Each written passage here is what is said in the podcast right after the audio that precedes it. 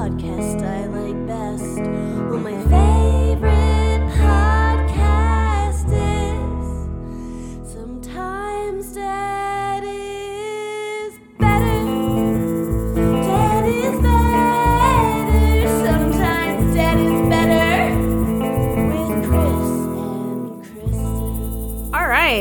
Hello and welcome to Sometimes Dead is Better. And it's me, Kristen. And me, Chris. And we're here to talk about a doozy of a horror movie today. Absolutely. This is a good one. This is a classic, Yeah. as they say. And so we're going to talk about A Nightmare on Elm Street. Yes. Heard of it? Heard of it. Yeah. Freddy Krueger. We'll get into that in a minute. Uh, but first, let's talk about what else we've been watching. Chris, what else have you been watching? So I'm excited to announce, uh, because I work for Netflix apparently, that uh, I watch The Devil all the time. Have you seen that or heard about it? Oh, is that the one that was filmed in Montevallo? In Montevallo and Helena, where I That live. That is crazy. and uh, other parts unknown. I definitely, well, it was filmed all in Alabama, put it that way. I mean, it takes place in like West Virginia, but it's a Southern Gothic. Liars. Yeah, but it's a Southern Gothic movie um, that takes place 40s, 50s, 60s. It's kind of multi generational. Hmm. It's um, the director that directed Christine. Remember that movie about the? Oh, yeah. uh, which you've talked about before. It has. Let me just talk about the cast, all of whom were literally in Helena, Alabama. I know, and you didn't go and find any of them and ask them to marry you. So Oh we're my talking gosh. uh, Spider Man. Yes. Tom Holland. He was seen in Helena, downtown Helena, which is like two blocks from where I am. We're talking Robert Pattinson, or Yeah. We're talking one of the Skarsgård brothers. Uh, Right. The guy that played It. Uh, which one is he? Bobby. yeah, Bobby Skarsgård. No, it's not. No, just keep going. Pennywise, Pennywise Skarsgård.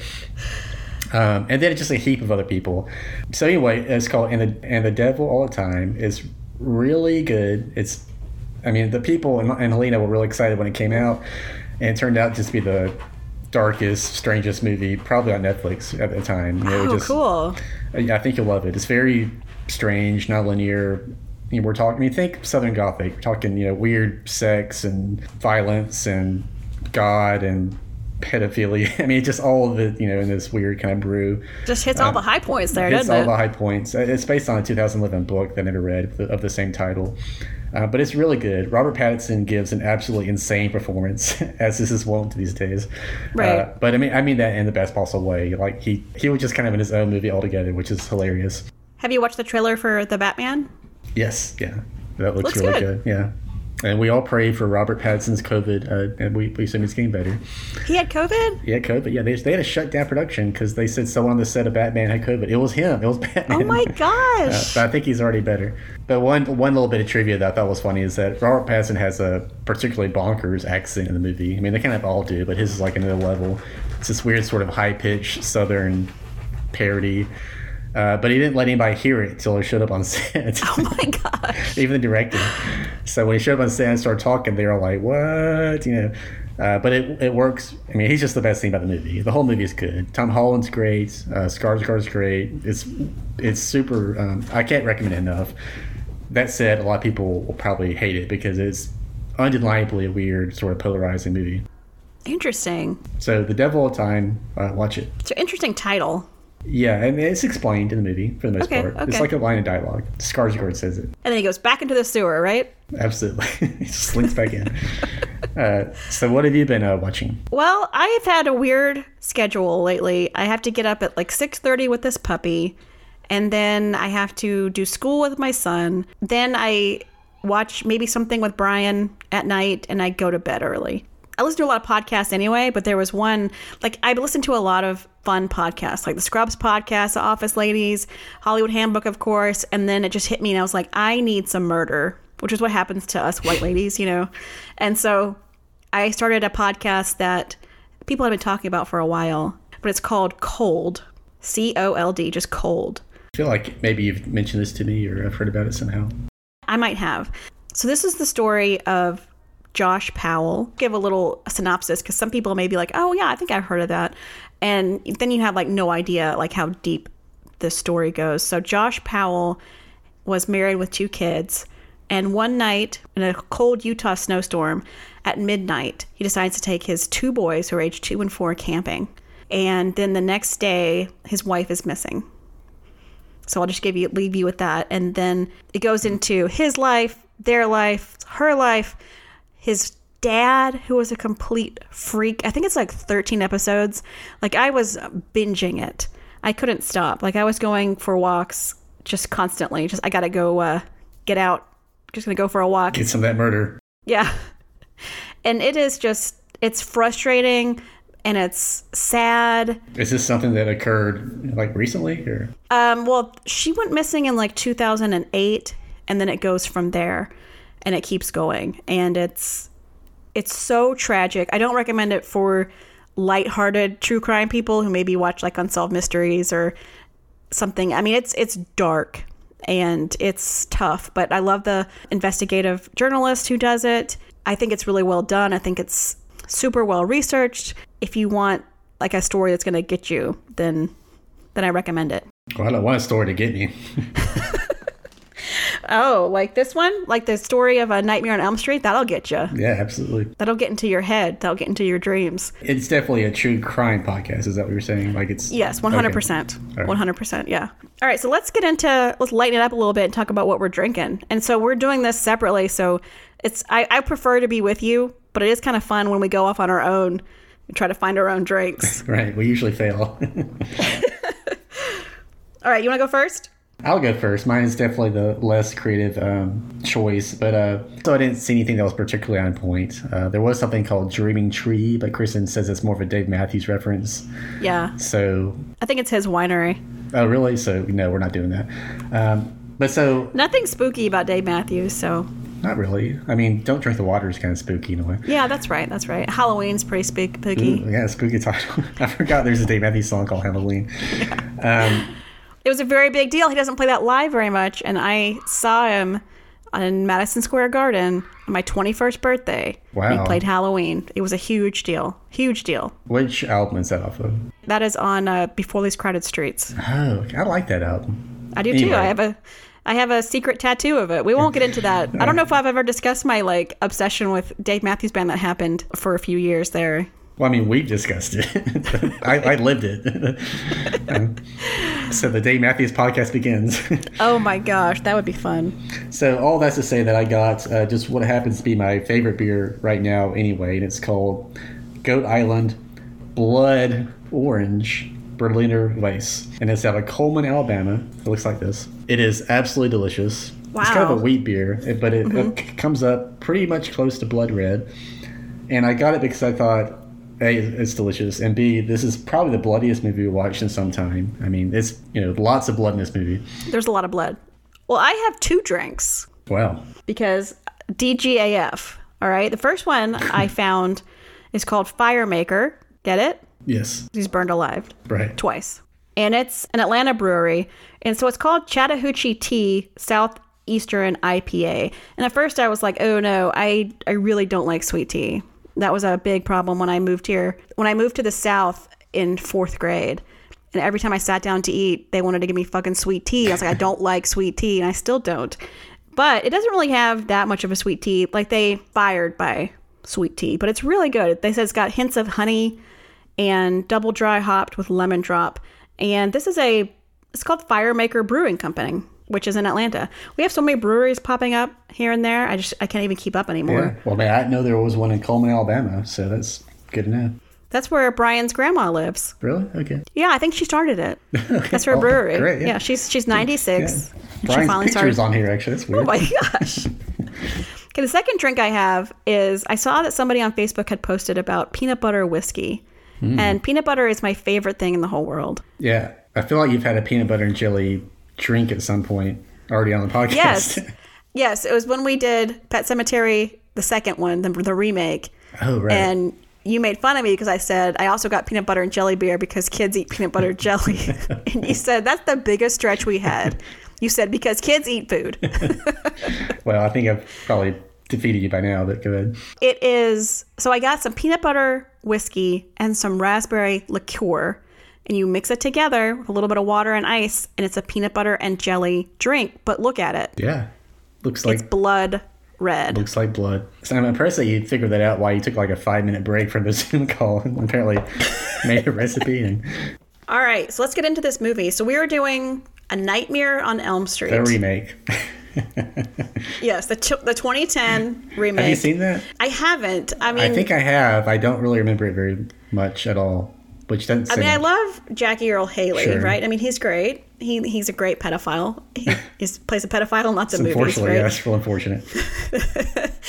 Um, but I don't know. The trailer just looked like it didn't look like anything new or revolutionary about it. And I don't think I ever watched it. I think you say that. I think the revolutionary thing about it was they made Freddy Krueger a pedophile. That is true, which is really interesting because when you watch the movie, I watched it on Amazon, right?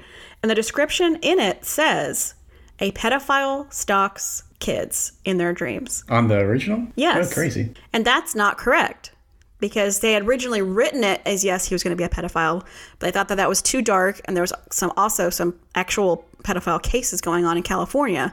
So they changed it to he's just a child murderer, which to me still seems pretty bad. Yeah, it's still bad. So- it's. I mean, it's. some would say worse even. But uh, I- I, I guess I thought it could be both. I mean, most people murder children because of some sort of. But he's also not going after young children. These are almost adult kids. I thought the idea was originally he was killing the kids of all these people. Right. So then he's coming back for the people that burned him Yeah. alive. Okay. So- that makes sense. So I see it as. I mean, I think it's definitely it's suggested that he's a pedophile because why else again do you murder children? You know, that's usually kind of the long Yeah. and short of it. I believe one time we were talking about a person like this, possibly in a true crime, and I think the phrase you used was, "You know, the other shoe's going to drop," and that meant that he was going to murder them. Uh, yeah, but also not to get into like the Freddy legacy, but I think in part five or six, whichever this one where they have all the celebrity cameos, I think it's part six, and that one is pretty much established that he was molesting, like at a minimum, his daughter or something. Or they can't. Not with those claws, though, right? no, no, it was like they go back and like back into his past. Um, Right. Freddy's dead. The final nightmare. But yeah, so here we are talking about the original 1984 A Nightmare on Elm Yes. Street by Wes Craven, who wrote and directed. I did not know he wrote it until last night, or if I did know, I'd forgotten it. Yeah. So, creator of your favorite movie, The Last House on the Left. Oh God. I still have never not made it through that movie. I'm not going to try again. right. But I guess this would be his first kind of mainstream movie, right? I mean, Yeah, but I also like the stories of like these times, these late 70s, 80s horror movies where they don't have a lot of money and they're trying to figure out what they can do on a budget. And it just sounds like they're having so much fun, you know, because everyone knows Yeah. the story about Halloween and how they needed a mask. They ran out to just get a William Shatner mask and they painted it. And when, even when we talked about um, Dawn of the Dead, you know, they talked about how they had to work these grueling hours. They were only given a certain amount of time at the mall you know they had to have their friends do the makeup and it just seems like it was so much fun and trying to like break these new barriers or do the special effect no one's ever done before i love it Yeah, I just remember, you know, not to get into the whole like childhood of watching this of it, but you know, these movies were so huge when I was a kid, and I was trying to kind of figure out why. Not, I don't mean like why they were popular. I mean why were they popular for kids like like me? Uh, because I think this is not this movie, but one of the Freddy movies was one of the first horror movies I saw. It was part four, I think, came on Showtime. Um, but this, is like, you know, unlike the Jason movies or even Halloween or something, like these movies actually kind of like a story. You know, like there's like a narrative, like a mythology to it that you kind of follow. well yeah and, and freddy krueger is funny That was hilarious. and he talks Yeah. But in this one, it, it is kind of funny, and I guess I forget forget. But in the first one, he really he's not particularly loquacious. He has a couple one-liners, but they yeah but he's still like smiling he's Oh, pulling he- pranks he- that he thinks are funny but really time. they're Yeah, Yeah. but he's not like you know literally having bits like he does in the, the later movies where it's just Right, nonstop right. one-liners, and so that was kind of. Uh, and he's and he's you know I, I read that he has like less than seven minutes of screen time in the movie, which is kind of crazy. no way Yeah. I did realize that there was a long break in seeing him at all. There's a, a point whenever, after she goes to the sleep clinic, and then she has a dream, but you don't see it. And there's a pretty long stretch that goes Yeah. without you actually seeing him. But she's talking about him, and so he's still kind of there. And that's one of the things that a great performance or a great character can do in movies where they have small screen time, but you feel like they're in the entire movie. Yeah. Yeah, it's funny they actually call him Fred Krueger in the movie too. Yeah, I don't think they ever call him They, Freddy. they never say Freddy. except for no. the the song. They say Freddy's coming for you. I think. Yeah, yeah. And so this movie was it was not easy to get made. They had some difficulty. They had funding fall through, but then they ended up getting picked up by New Line Cinema. Yeah. And I love the tagline that they they call New Line Cinema the house that Freddy oh, built. Oh, yeah. Essentially took New Line Cinema out of bankruptcy and was able to keep them going. No, I mean, whenever I see the New Line Cinema logo, I, at least in the back of my mind, I think of Freddy because I used to have Right. Nightmare on Elm Street Part Four on VHS. I mean, recorded, and you know that's when I was a kid. The only movie that had that logo on it, I remember it was kind of an Right, obscure right. studio. Yeah, then Lord of the Rings came along and it was all over. So yeah, they're okay. So the opening starts with Freddy making his glove. that whole scene is like not in widescreen. Finishes that scene, the whole movie goes. You know, the whole screen fills up. So I figured that's like when we're in, we're in present time now, or, or at least in the dream. Yes, because then we move on to the blonde being chased, which is clearly a dream. Tina. Yeah. Yeah, Tina. Uh, she's running through the broiler room, which is essentially, I guess, his lair, which is also where he met his demise. They use a lot of creepy noises in that. They you hear like babies crying. Yeah. You hear goats bleeding, Goats bleeding. bleating. You hear Freddy laughing, her screaming. You know, you hear all these noises. You don't exactly know where he is. So that's a pretty good opening scene. Oh, it's a great opening scene. Um, I think my favorite part was when they transitioned to you know daytime, and you have you know the girls you know singing the nursery rhyme, and the cam- the camera kind of pans to them, and it's still like in this sort of dream haze state, like the filter's Yeah. different. But then when it pans over to you know her friends, you know Johnny Depp, you know your, you know your best friend is usually Johnny Depp in high school, right? A young Johnny Depp, Yeah. who's labeled as a jock. Looks like he weighs about Yeah, 110 it's- well, he wears that tank top, I guess, and it's also the '80s, so things are different then. Right. And then of course uh, Nancy. But when they anyway, when the camera pans over to them, suddenly the the screen gets sharper. So you're already kind of like unclear, like, well, you know, were the girls in a dream? Like, what? You know, it, I like how he kind of blends the sort of he being Wes Craven, not Freddy. how he Right. kind of blends the reality with the dream world, and the whole movie kind of operates on a level. I mean, there's a few scenes where you know were absolutely in real life. You know, like the party scene. Yeah, but there's lots of scenes, yeah, where you're not sure. Yeah, Which yeah. are they awake or are they dreaming? Yeah, I would argue the last 30 minutes of the movie, I still have no idea, really. Right. Yeah. Well, he also does a really great job, even for being just like a quote unquote slasher movie. I think the characters are really built up. Like they spent some time on this character work, I think, which you didn't really have to do. Usually you just have the hot kids come in and they, you know, get murdered. Yeah. But like when Tina wakes up, her mom comes in and you already like kind of peg her mom. She's a bit of a mess. She clearly that guy she's with is not her dad. It's like her boyfriend Yeah. or something, you It's know, or the mom's boyfriend. And you already kind of see that she's a bit abandoned. You already get like an idea of Tina. We know she's Catholic. Right. I have a few quotes of advice that the parents give in this movie, which just cracks me up because me being a mom, I can't imagine this is my advice. But she wakes up from her dream, and her mom's advice is you have to cut your fingernails or stop that kind of dreaming, one or the other. yeah, well, I, I, I, I did notice it seemed odd that she's like blaming her for having a bad dream. And, uh, you know, like, like any other movie, you know, would be like, honey, are you all right? But she's instantly like, you know, almost like assaulted with this, like, just bad parenting. Before we get too much into it, let's talk a little bit about the design of Freddy. So I thought it, you would love this. I don't know if you're going to take this and just maybe I should go get another Are you drink. going with the color theory? Yes. and so I had read that at first it was going to be Red and yellow. yellow and red, but because it reflected Plastic Man, like the Marvel character, that's that's what they said at one point. But then he read somewhere in like a scientific magazine that Wes Craven again, not Freddy, read that the two most contrasting colors are red and green. Yes. Now is that true? The, well, I don't know exactly what that means. I mean, the two. Because those are Christmas colors. Yeah, but so what does he mean by the two most contrasting colors? Like, yes, they. I guess the ones that clashed the most, Okay. or the the most the most jarring when you see them together. But when s- when I see red and green, I'm like, yay, Christmas! Yeah, but at the same time, Freddy's sweater, that whole um, you know scheme, it is very off-putting. It is ugly. I think you'd agree. It doesn't. It doesn't scream Christmas. No, Um, no, so- it's ugly. Yeah, it was also the fact that they keep describing him as dirty. Yeah. You know, So I think I think he's onto something. I mean, maybe it's just a type of red and type of green. Um, Or maybe Christmas uses ugly colors too. I don't know, but Yeah, maybe you just don't think about yeah. it. But it is kind of hilarious that they gave him like a jaunty little hat, and that's like, Yeah. because I, I, I find it hard to believe that in real life he walked around and that's what he looked like. In that little town. yeah, they'll never figure out who did it. Oh, the guy walking around with a claws for fingers, and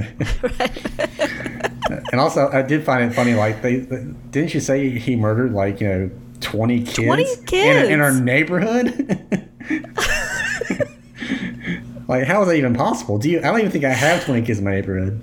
But maybe she meant just the city or something. I mean, Yeah, maybe. I thought that was that's, that's quite a took, took out a whole neighborhood. that is quite a run. I mean, yeah. All right, so so we have Tina, yes, and her best friend is Nancy. yes. Nancy, aka the one of the greatest scream queens of all time.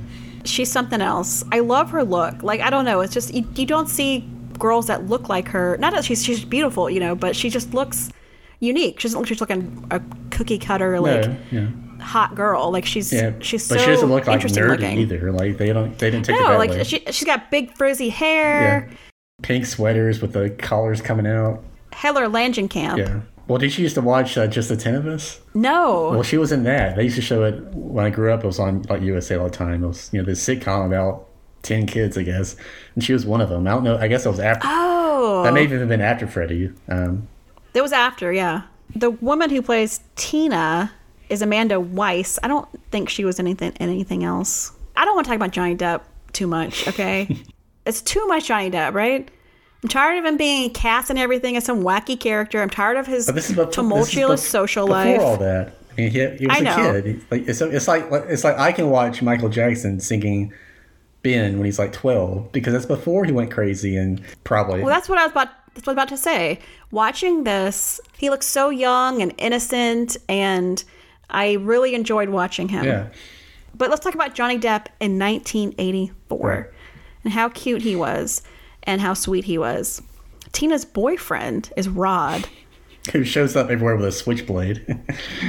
Yes, he is the worst. no, yeah. I, I thought it was just hilarious. Like, he shows up to the party. He immediately assaults uh, Nancy's boyfriend, points a switchblade at him, and they're still like, "Hey, come on in." That just seems. I mean, I know it's a movie, but that just seems like you know that'd be a huge deal breaker for me. And he's, I mean, he's abusive. He's super gross. But then, I mean, he gives her a really good time in bed. Oh my But God, how old are they? How old are they supposed to be? She is supposed to be fifteen. No, who? Uh, Tina. No. Well, yeah, because they say like 15 year old, you know, dead on, you know, DOA, you know, one of the paramedics. 15? Who had Oh my God. apparently God. the best sex anyone's ever had.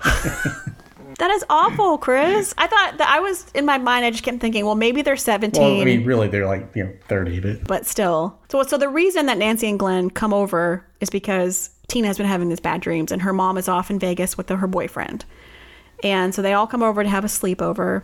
There's a cute scene when Johnny Depp's trying to lie to his mom, and they he's got a tape of sound effects, yeah, I thought it was pretty, which was that was pretty funny actually. When the, um, Yeah, the screaming in the car wreck, and he's like, oh, there's an Yeah. accident outside. But then that's when Rod comes over, and yeah, they have a confrontation, and then it's like, oh, come on in, you Yeah. old guy. And again, he takes out a switchblade, which I guess he just takes, you know, on dates and points it. And then he's like, and then he's like, why did they think I murdered her? Yeah. Like, I mean, I remember, I guess, in the '80s, I remember thinking that switchblades were like a thing. Like I, you know, I, and maybe they were. Like, but it seems now like, like I was just at a high school football game, socially distanced. Uh, my niece was in the homecoming court. Can you believe that? oh, nice. And I, but the whole time, it did not occur to me that one of these teenagers has a switchblade. I mean, but And then they have a really famous scene when Nancy's in bed and the the wall behind her stretches. yes, it's so funny. Like all those things. There's a lot of things in the first half of the movie that I always in my mind thought was from the ending. Like for some reason, I thought I thought Freddy coming through the wall was like from the climax, and then I He doesn't. He is in more spandex later. He's coming out of the bed. You yeah, know? I get, maybe that's what I'm thinking of. But there's just so much imagery that I thought. I mean, a lot. This whole movie is like jam packed with stuff. I mean, like it all Yes. is fast paced. There's so many famous scenes. That's what I was thinking. And that is um, something that happened in the movie Repulsion, which I think we talked about before. It's a Polanski movie that I don't think you've seen with Catherine Deneuve. No. That's my French. And it's really good. It's about her going crazy inside her own apartment. And one of the famous scenes they have in that is people reaching out of the walls like that. So it was definitely inspired by that, I'm sure. I mean, Elm Street was inspired by Repulsion. Repulsion came out first. Let's get into Tina's dream. Yeah, that's a good one. And that's another famous scene is when we see the shadow of his hat and on the wall, which is similar to Night of the Hunter. Yeah, They had the same, very similar scenes. Yeah. You think that was I was inspired by that? right. And like when Robert mentions arms extend out, and yes. Which which really creeped me out. Like I had forgotten about that part, and for that's just so unnerving. You know? yeah. When you know it's coming, it's it's a little silly. I mean, it's not silly, but it's it is it does look kind of funny when uh, because that's the one thing I always remember is the arm stretching out. And then he cuts off his own fingers, and Yeah, there's a lot of there's a lot of body horror in the movie, which is kind of yeah, fun. yeah, That's sort of his go-to thing. yeah. She pulls out his face, and his face comes Yeah. off, and he's another face. Or like later in the scene where like he pulls up his shirt, like flicks his nipple or something. God. There's yeah, there's plenty to He's a cr- he- to he imply me that up. he was possibly. Yeah, he's he's sadistic. she keeps screaming, "Help me, God," which is really creepy. Why this is happening, and then obviously you cut to her waking up, which is another very famous, terrifying scene of her under the sheets, and then Rod pulls the sheets off, and she sees he sees her get Yeah, sliced. with four blades, you know. Yeah, all at the same time. Yeah, that's easily uh, one of the more, probably one of the most iconic horror death scenes, certainly from the '80s. Oh, for, sure. Uh, and I, I guess they did it with the revolving room, which it's kind of amazing. It's not, you know, this is a pretty low budget movie, but they were able to. That's what I was thinking. I was like, wow, they had a revolving room. I still don't. I mean, I But- say that and I know what that means, but I still can't figure out how they did it. You know, I saw Billie Eilish on SNL when she had a revolving room, and I mean that was pretty cool. Um, so maybe, maybe it's fairly low tech, but that's such a Yeah, maybe. Still today, that scene like gives me goosebumps. It is so violent and so yeah, scary. and she's up in the corner, like Toni Collette hiding up there, but getting murdered. It's terrifying. Yeah, it reminds me a little bit of, uh, for some reason, I think we've talked about Jaws, but that's because I'm always apparently bringing up the fact we need to do a Jaws episode. But it reminds me of the Yes. first shark death in Jaws, where where the swimmer is just being absolutely mutilated, and she's just screaming for God, and is you know she's being jerked back and forth in the water. yeah, yeah, yeah. And it's kind of unlike anything else in the movie in a way. Like that's kind of the most extreme death, and that's kind of how that's what that scene reminds me of. You know, I, I guess it's like five years later, seven years later than Jaws, but um, but it has the same effect. And like it, you know, maybe it's like the audience doesn't quite know what they're in for, and then they see that, and uh, this this is like 15 minutes in. if that, usually you would save something like that for kind of you know the middle or the end, but it. I, I just can't imagine seeing that in the theater. It must have been so scary for the first time, not knowing. Yeah. Well, and also when you see like Rod's point of view, and there's absolutely nothing you can do, which is no different than if you watched your friend beaten by a shark. There's nothing you can do, and that's pretty terrifying. And you don't even know what's going on, even though Rod's a terrible person. But and so then poor Nancy has to go through this and go to the. Her dad is the chief of police. I guess we should say her and her mom and dad are divorced. Right. So they show they show the news. They show like Tina's bloody body in a clear body bag on the news. and her arm like falls out. They're like, whoops. It's like I mean they sometimes show some terrible stuff on the news, but usually they say like this is going to be graphic. but they're just that- like here's the news. it did make me laugh out loud. For sure. also, why is it a clear body bag? It's usually always a black body bag. Where do they get that clear one blood from? dripping everywhere. Just a guy with a mop behind her. So you can already see that Nancy's mom has some vodka. This becomes a recurring thing that that happens. She's got some vodka on the counter. Nancy comes in and says she's still going to school. yeah, because she can't just hang around. But I mean, that's fine. She said she'd just go crazy if she just sat around and thought about it all day. So you know, good for Yeah, her. Yeah, people say that. Uh, Yeah, I see that. And then Rod gets arrested for the murder of Tina. Well, after he also assaults Nancy on the way to school, puts a hand around her mouth, push, pulls her into the woods, and he's like, "What? What's, what's, what's wrong? Like, why are you?" Yeah, and even after that, she still goes to school. right? Did you notice who her teacher was? No. Well, I mean, I, who's it?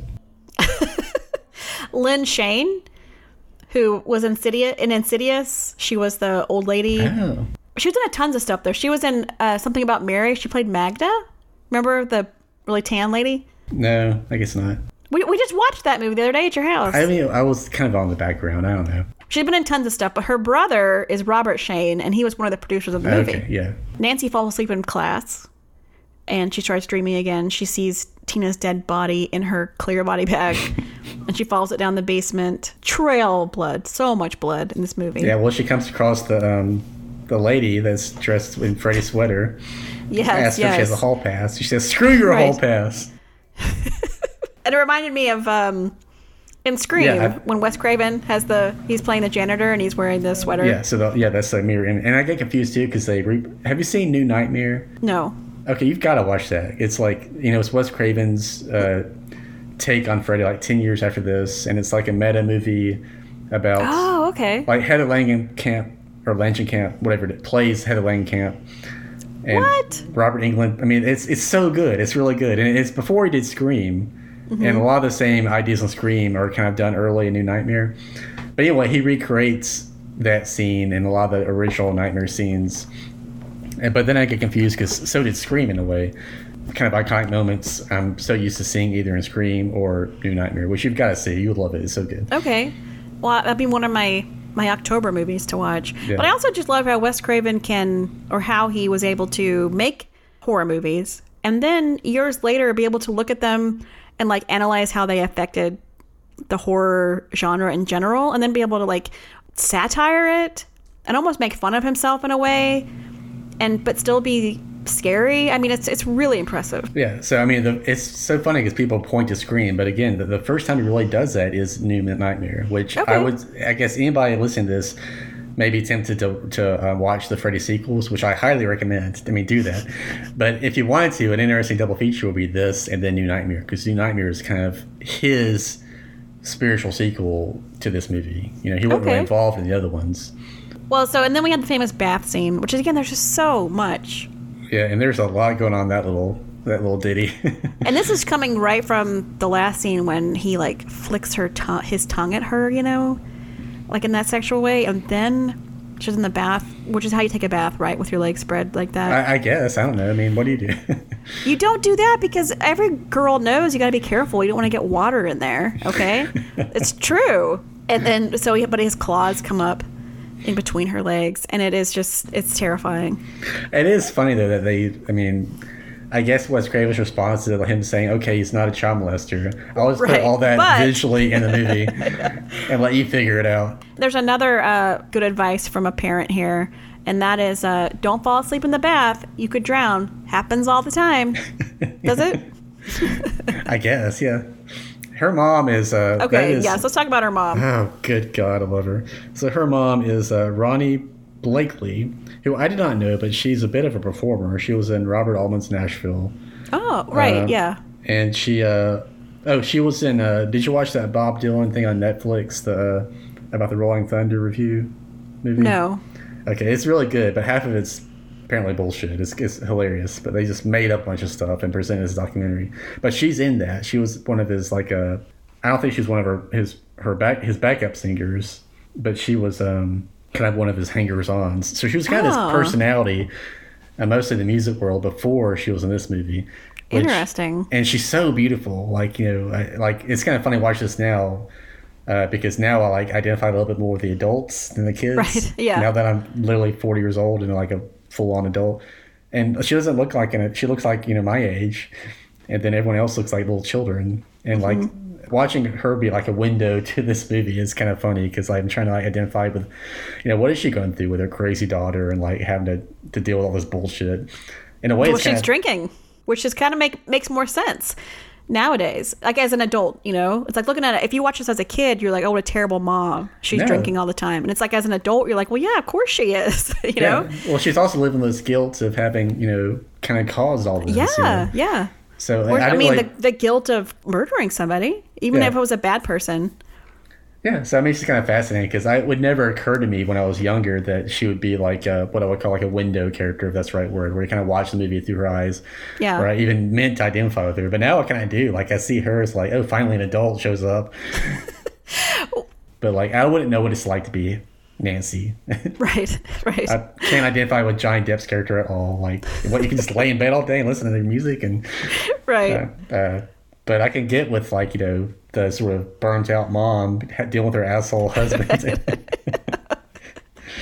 and anyway, that vodka makes you feel better. You get yes. that. Yeah, if you need a habit at eight in the morning, you know, just you know, I love how she just sort of slides it behind her back when Nancy walks in the room. I um, know. Anyway, instant icon. So Nancy takes her, you know, the classic stay awake, fast acting pills that your mom always had. She finds them in the cabinet and she's trying to stay awake. She's watching The Evil Dead, which is kind of cute.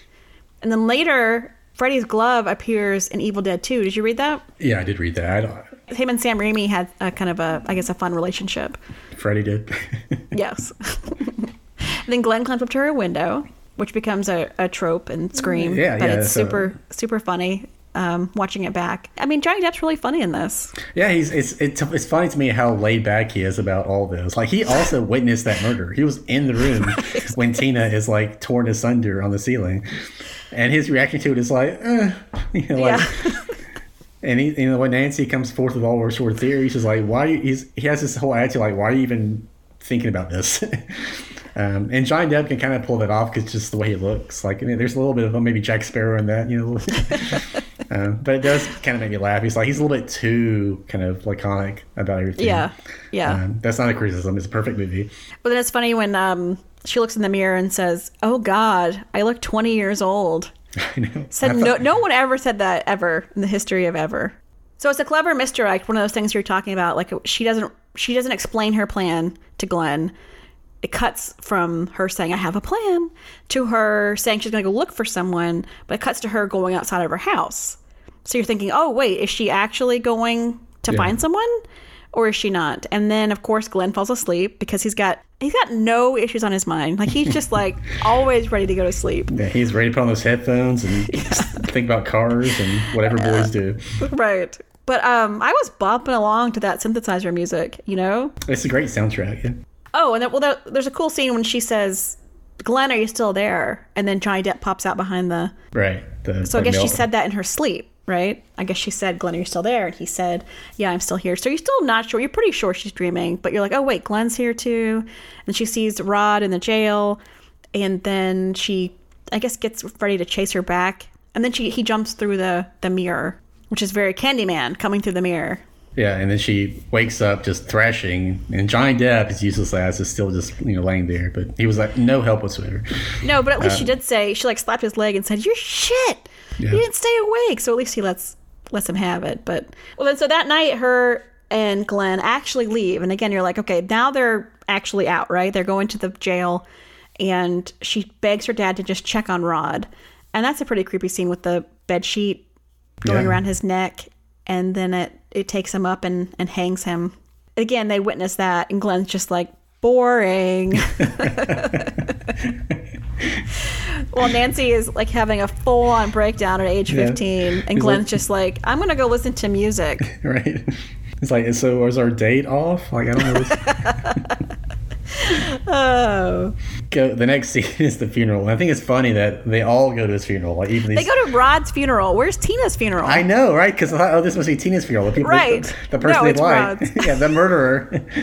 but I, I, I burst out laughing when I heard the preacher just start basically like shit talking Ron at his own funeral. Like, did you catch that? He's like, yeah, yeah. well, you live by the sword, you die by the sword, or whatever he says. Yeah, that was so weird. It's like, why are we all here for him? He murdered your best friend. I mean, Nancy knows that he didn't, but everybody Right. else doesn't know that. I guess the idea is that Nancy got her The chief parents. of police is there. Well, that's her dad. I guess I guess she must have drugged him along, but I don't know why the rest of the folks would be there. It's kind of funny.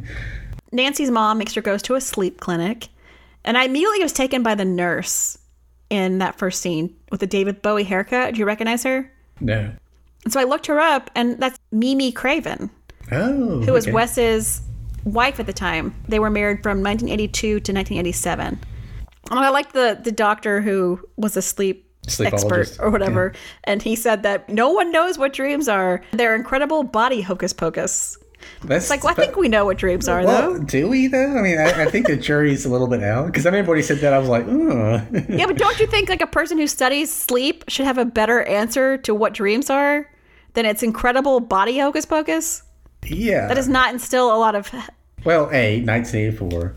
B, I, I'm just not 100% sure that I mean, people know what dreams are, but that's a different question than why do we dream? Like, what function does it serve? I think that's a fascinating question that I don't know that's I still think that he should have a better answer than okay. Okay, well. Okay. she's sitting vodka next to him, so what are you gonna do? I will say I saw a recent That's- special on I think it was Nova, like that show on PBS, like Uh-huh. you know about science, and whatnot. Sometimes it's about space, so just be warned. Uh, Oh, God. I mean, just Snooze. Right. But they had one on nightmares. It was just sort of the latest thinking about why, you know, why do we have nightmares? What is the biological or evolutionary imperative there? Like, what function does it serve? And what these people posited was that, you know, evolutionary wise, we have nightmares because it prepares us for certain horrors in the real world.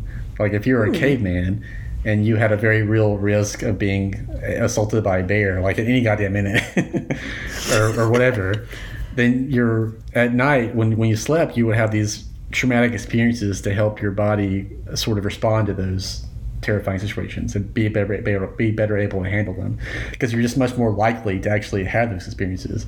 That makes sense for nightmares, but what about regular dreaming?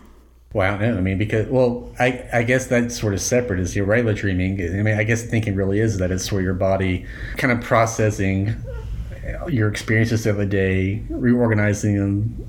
Your mind sort of interprets it as a narrative, but it's just sort of your your mind kind of figuring out whatever daily experiences you've had and compartmentalizing them, and then sort of present as these images that you sort of internalize as like a story. I don't know. Hmm. Which is kind Okay. of fascinating. But so I had a dream when I took a nap today that Zach This was today. that yeah that Zach Braff gave me his phone number, but then I got wet and I couldn't see it, and I got very upset, and then I ended up getting. I found him again at the bar, and he gave me his phone number, but then I had to tell him no because I was married. What does that mean? First of all, do you find you, you you like Zach Braff? Like you find him attractive, or that is No, but I think it's because I I was up at six thirty this morning watching Scrubs. interesting? Okay, well, so No, that, I don't that- really have but See, that's your body, really? Because that's like all I have. so that's your body, like that's like your body compartment. Like You said you watch Scrubs early in the morning, so your body's Yes. digesting that, sort of doing whatever it does with that. Probably realizing these, these this experience is not valid, and then you're, you're and then you're you somehow you internalize that as you know I have two recurring dreams. I never have nightmares really, but my two recurring dreams are very upsetting. Not to you, they won't be. You're gonna be like, that sounds like heaven. But so my my one recurring dream is that I'm at the beach, and it's like Thursday. We've been there all week, but I can't get to the beach. Like we've gone to the pool, we've gone to the outlets, but I haven't been to the beach yet, and I'm getting so upset because we only have three days left. This is a recurring dream I have. Same thing happens. That's interesting. Then I might, my other recurring dream is that I'm trying to pack for something. Whether it's this is just varies as like I'm moving or I'm packing for a trip or I'm trying to get my stuff out of my apartment and I can't get everything packed. I'm pack and pack and pack and pack and pack and pack and pack. Those are my two recurring dreams. That seems to have both of those seem to have to do some sort of anxiety. Anxiety? Yeah. uh, No, no, no shit. I got some anxiety. thing. But my big recurring dream, in fact, I had it probably last night, and it's not quite a nightmare, but it's close, is that I'm driving on an interstate. And I have this like once a month. I'm driving on an interstate, Uh-huh. and it, and for some reason it like turns into like like a, almost like a roller coaster, and like it goes like way above the city buildings, and like and, and usually for some reason like Chicago, even though Uh-huh. I've barely been I've been there like once, or New York, like where there's big skyscrapers, and I have to like drive over them, and and I'm, I'm scared of heights, and then I'm I'm just very sure I'm gonna fall. And then I wake up and I, I Yeah. and I think like thank God that that's not how interstates work. I have to like think about that. yeah, yeah. So Nightmare on Elm Street. So when Nancy wakes up from her dream in the hospital, this is whenever she her hair has a shock of white, Yes. like Anna from Frozen, Which is always cool. and she brings his hat back with her, and she puts this together that I can bring things back with me, or she just had that stash. I don't know, I, but, again, um, it's suggestive as hell. Like it was basically like between her legs or something. Like what is that Yeah. about? So that's be where his head was. I mean, oh, by the way, and she like slinkily brings it out. Yeah, I mean, it's weird. It just, yeah, so and that again it shows like you know he was a pedophile. Um, and it had his name in it, Fred Krueger. And she asked her dad about it, and I mean her mom about it, and she couldn't just Google this stuff back I know. then. I thought that the exact thing. Like, how did I not know?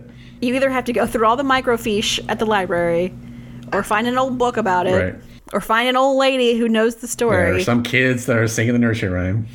right. What are you singing about? this case, her mom comes out with it and says Freddy Krueger's dead. And then Nancy smashes the vodka bottle. So she gets out of the house, she grabs her sweater, and she goes to meet Glenn. And he says something about how when he's stressed, he eats. Like, he's not stressed. Yeah. He's He's a teenage boy. He's just eating. He doesn't give a shit. he just pulls out a giant cheeseburger, starts eating it. Right. He's like this thin. And he tells her about the Balinese way of dreaming, which was pretty much like to immerse yourself in the dream. Is that what he was saying? yeah. So like they fall deeper deeper into it, so that way they can be inspired by it. But if there's a monster, they ignore it, and it takes away its power. Yes. And that seeps into her mind, and that's how it plays out later. Yeah, so Johnny Depp does save her. Yeah. Yeah, I guess in a way.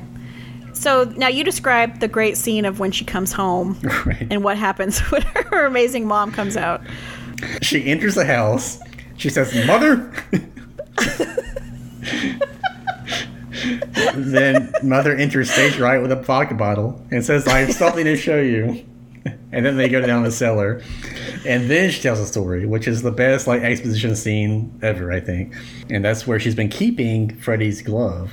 She has a nice wrapped up, and she's hidden it. Yeah. Uh, apparently, in the um, I did read that there was like an extended deleted scene where it's made more clear that uh, the mother not only showed up at this burning of Freddy Krueger, but she actually like shot in the head or something and was more like directly involved in his killing, even more so than Yeah, no wonder she drinks. Yeah. yeah. But they kind of cut all that and left it a little bit more like she's just part of this sort of you know village mob, whatever you imagine. Um, but yeah, so she explains that yeah, so there was a pedophile, or I'm sorry, there's a serial murder. He killed like 200 kids. Uh, we eventually found him and we uh, burned him alive. Well, he was he was arrested, but they let him off because of some uh, evidence that went awry, or what? What, what was? Right. Someone didn't sign a search warrant. Yeah, which okay, that's semi believable, I suppose. And here's another great line from a parent to their kid. He's dead, honey, because mommy killed him. Yes. Yeah, that's Yes. a great line. And so she seems to be losing it as the movie progresses, as she's sort of reliving all this. And so uh, Nancy comes home at one point and the mom has put iron bars on all the windows. Yeah, because she went to the security store. right. that's what, isn't that what Johnny Depp says? So I don't, I don't, that's, that also made me laugh. Like, a security store? What the fuck is that? and also they, they got it done in a few hours. It's pretty impressive. Um, but I guess so at this point the mom believes that it's all in her head or in her dreams. So is she protecting Nancy from herself? Because obviously if she had believed Nancy that that this guy can get her in her dreams, putting bars in the windows isn't going to do anything. Yeah, I don't think she's thinking too So what is her goal? Well, I kind of thought it was to keep Nancy from escaping her bedroom, too. Because she's, you know, she keeps Yeah. running out and, you know, going to people's jail cells and witnessing murders and all. Right. and then so she's talking to Glenn across the street, and Johnny's in that great crop top. right. It's just so funny because he's a he's a jock. Yes. I even thought that when the scene when they're over at Tina's house and they go outside and they like put Johnny in front of them, like he's he weighs less than than you two. Like what is he gonna do? And so what does she say? Whatever you do, don't fall asleep. And of course he falls asleep. And I, I laugh so hard when Nancy's mom comes in and takes the coffee pot away, and then she wakes up and pulls out that backup coffee pot. fully plugged in, brewing coffee as she speaks. so funny. Oh, oh, yeah, And, that uh, was great. She's like, "Take this, mom." Yeah, it's it's too bad for Nancy because that back then they didn't have bottled frappuccinos or monster drinks or Red Bulls. Like all you had was black coffee. I just love the fact that she set it up, and I love the idea that the mom would come in like, "What's that sound?" No, nothing. There's like smoke coming out from under her bed. It's so crazy. Uh, so, so. Yeah, but we also see Glenn's parents. There's no way that those two people. I don't want to be rude, but there's no way those two people made Johnny Depp. They're very unattractive people. I'm sorry. Um, but so sh they're kind of protecting him though, telling her to stop calling and stuff. And she tries to sneak out, but her mom pulled a vodka bottle out of the linen closet. and of course, Glenn falls asleep again. And this is where it gets crazy. So she gets a phone call yes, and it's just scratches, scratching like against a blackboard. And she hangs up the phone. Then she rips the phone out of the wall. She knows that she ripped it out of the wall. She broke it. It rings again, and she's like, hmm. it could be Glenn. it could be and she answers it like hello and of course it's it's it's another iconic scene where he says i'm your boyfriend now another reference to again like you said he's like you can't say he's a pedophile okay i'll just put all this these things in here and the mouthpiece turned into a mouth with a tongue coming out so good. oh my god I mean, I knew that was So coming. I knew that was coming, but I still kind of shrieked last night because it's always so. I know. And it also it looks hilarious, but It it is is. so. It is still so scary to me. I don't know why. Well, it's also there's nothing grosser really than being licked by a stranger. That's pretty gross. Yeah. Nancy's mom is trashed out of it. This is great, and but it's also it's pretty freaky. Like when Nancy tries to get out of the house and you can't. Can you imagine being locked inside your house No, that'd be terrible. and no matter what you do, you can't get out? I think she says, "Where's the key?" And she's like, "No key." she's so drunk. okay, so then Glenn's mom goes into his room, wakes him up again, even though he's supposed to be awake. It's eleven forty three or eleven forty two, something like that, right? Glenn says he's going to watch Miss Nude America. Yeah, I couldn't tell if he was joking or not. I, th- I thought he was too, but it was a real 1976 movie. Oh, really? Oh, that's a movie. Yeah. Yeah. Yeah. I think it was a documentary. So he only has to stay up for about 12 minutes, and he can't even do that. And then he falls asleep again. Puts his headphones just on, tuckered he's out. out. All that time at sport practice. this scene is so iconic, especially because it is Johnny Depp. It is funny that the sort of the sweetest character in the movie, the like least offensive person, gets like the most brutal death scene. It is pretty brutal. I don't know what happened to him, but it could not have been good. No. And so he gets pulled down into his bed with his headphones and his TV Yeah. and all he holds dear, and then just a geyser of blood come Yeah, out, which is obviously an homage to The Shining. It's got to be. I guess right. so, yeah. But I just, when I was a kid, I, that that scared me so bad. I, I couldn't even watch that scene. I don't know why. Because you're right, they don't really show anything. I mean, well, other than the geyser of blood, but uh, Right. but just your imagination kind of goes wild. Like, what is happening down there? And then, oh, he's you know being apparently torn apart. And then I, I didn't notice this before, but when the paramedics show up, you know, they when the guy says a stretcher, and then the guy goes, "Oh, you're gonna need a mop." yes. I wrote that down too. That's so crazy. good. but and for the geyser of blood, it seems like it's that same rotating um, room. Yeah. I guess they turned it upside down. yeah, I would think so. Is that how they did it? But then it seems like uh, subsequent scenes seem to be filmed backwards because it seems like the blood's dripping backwards. But it, uh, all in all, I mean, it's a really impressive scene, especially for that time. Yeah, you don't really come away from this movie thinking it was like you know low budget or you know they were scraping for pennies or anything because everything they do they mean great makeup, great effects, you know, pretty good acting. Yeah, the know. makeup is great. Yeah, Well, I wouldn't want the acting any, any other way, you know? no, but I was reading some reviews online and and I mean like user reviews, like you know, not professional reviews, and they're all talking about the acting sucks. I'm like, what are you talking about? Like it's, it's all fine, you know, it's, it's good. yeah, it's what it's what makes the movie. It's great. Yeah, I don't know what they want. Nancy yells at her dad or calls her dad and tells him to come over in 20 minutes. Dad's just like, okay, sure. But then, so she says she needs 20 minutes right. to fall asleep. And then she starts into her Home Alone montage. Yeah, absolutely. Or, or I should say, Home Alone has a Nightmare on Elm Street Yes, montage. yeah, I didn't think about that. But yeah, she goes full on, as I said before, full on Kevin McCallister. when, when was the last time we had that? Was that Babadook? I know. Babadook, I think, maybe? Or, yes. okay, well, Must have been, right? yeah, she go, and she, she, to her credit, she already got a library book about it, you know, booby traps. Right. um, but the sledgehammer thing above the door, I mean, I just lost it. That was so hilarious. But yeah, I'm not sure how she'd accomplish that in 20 minutes and then still have time to go to sleep. I mean, she's like apparently making little bombs. I mean, there's all kinds of stuff. This is way more than even uh, Kevin McCallister did. and then she finally gets to sleep. And they're back in their broiler where Freddy was blown up. And she thinks that she's going to be able to pull him into the real world. Yeah. So again, they do another interesting scene where she goes to sleep and then she kind of she wakes up, but then Freddy pops out. So then you're not really sure. So is she still dreaming? Yeah. It's a dream within a dream? Is this Inception? I don't know. Based on the ending of the movie, I, I kind of think everything is still a dream. But So let's say that that's what happened. Okay. She woke up, she was able to wake herself up, brought him back to the real world, And then so now he's chasing her and she lights him on fire, locks him in the basement, goes to get her dad and the police.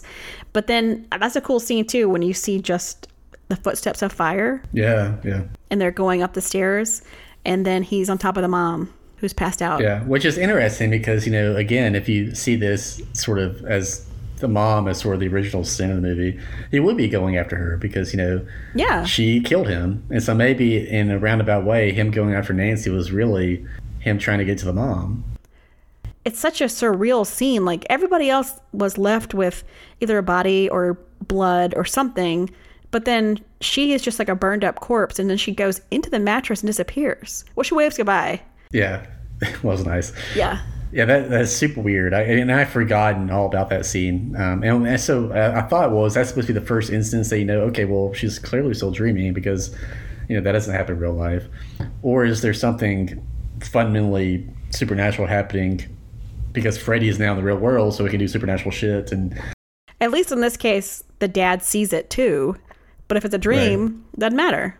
And then so then they have the like where she confronts him and tells him he's shit. yeah, He has no shit. power. I love her. And he like disappears in that old fashioned, very X Files looking, you know, like when like early, early X Files, like when he jumps at her and kind of disappears. Yeah. And then she goes outside her bedroom, but it's outside her the house and it's yeah. daytime. Sort of a Wizard of Oz tweak. You Yeah. know, when she le- it's like leaving the black and white to color. Yeah. And she's with her mom and they're both fine. And then that whole last scene is just so surreal. Bonkers. Yeah. yeah. Their friends are back and she gets in the car, but then the they get in the convertible, but then the top comes over and it's got the red and green stripes on it. And then he uh, pulls the mom through the door. That tiny little window. Yeah. Yeah, which reminds me, it looks like something out of Beetlejuice or something, like Right. that sort of Yeah. kind of comic effect. It's still it's scary. It, it freaks me out, but it's still kind of you know funny looking. And apparently that was, uh, I guess, not the ending Wes Craven wanted. Did you read about this? Yeah. He wanted it to be a happy ending. And apparently he still insisted for years that I, I don't know. We never saw it. I can't imagine that being very satisfying. I like the way it ended. But I think if it would have been a happy ending, then that would have been fine because you still could have started with a sequel and just Yeah. had him come back. And maybe to a different girl. Didn't have to be Nancy again. I think his happy ending though was be like no one died, so that kind of removes the stakes from everything. If you were like to rewatch it again, if you know they all kind of, I like the idea that he kills them, they're really dead, and that's a bad thing, I guess, and that they, you know, they have to go forward and live with that. I think it would have been better if maybe just her mom hadn't actually died, but her mm. friends Well, yeah. still died. I love it. I think it's perfect. It is. It's great. There's there's so many great scenes and just like the idea so clever to make. I mean, it's a, if it's a horror movie, if it's a supernatural movie, technically you can do whatever you want anyway. But you make it a dream, then you can have anything you want in the whole world. And terrifying because Yeah. everybody has to sleep. You have to sleep where you're. Right. So five blood geysers. Uh, five uh, fedoras, I suppose. well, do you have any final thoughts on Nightmare? I, I think it definitely holds up. I, I mean, I love the the 80s-ness of it. And Yeah, I think if nothing else, it should be more popular than ever because it's right in that sort of Stranger Things vibe of you know '80s. You got the synthesizer music, you got the Yep.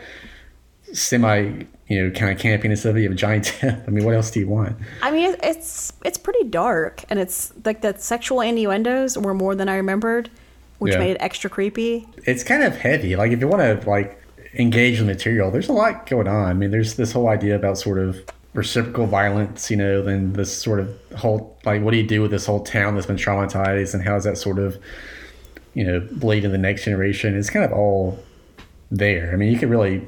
You know, there's lots to talk about if you really want to go on that level. I, I don't particularly want to do that. But no, you're Um, right. You're right. I mean, it's definitely not the same. I mean, people call it a slash movie, but it's definitely not the same vein as the Fridays or even the Halloweens uh, or the sequels anyway. There's, you know, some pretty heavy material. Yeah, yeah, yeah. And there's plenty of um, true stories and true crimes that I can tie to it. I think. Ew, I for not. next week. So I, again, I think, I think this might be more of a true story. I think most people who like kind of know about this movie kind of know where Wes Craven got the idea of it. Yeah. So we'll talk more about that and maybe some more ideas of you know what happens when you dream or is it possible that your hair can turn white? I, I thought all that kind of stuff was so interesting. Oh, cool. So we'll do some more true stories. Maybe there'll be a crime in there. Maybe I'll find you a murder. So we'll see. All right. Well, that's our Nightmare on Elm Street episode. So thank you for listening. Please uh, rate, review, and subscribe. Yeah, let, let us know what we missed or what you want to add, or that would be great if you want to reach out any of our social media stuff. Absolutely.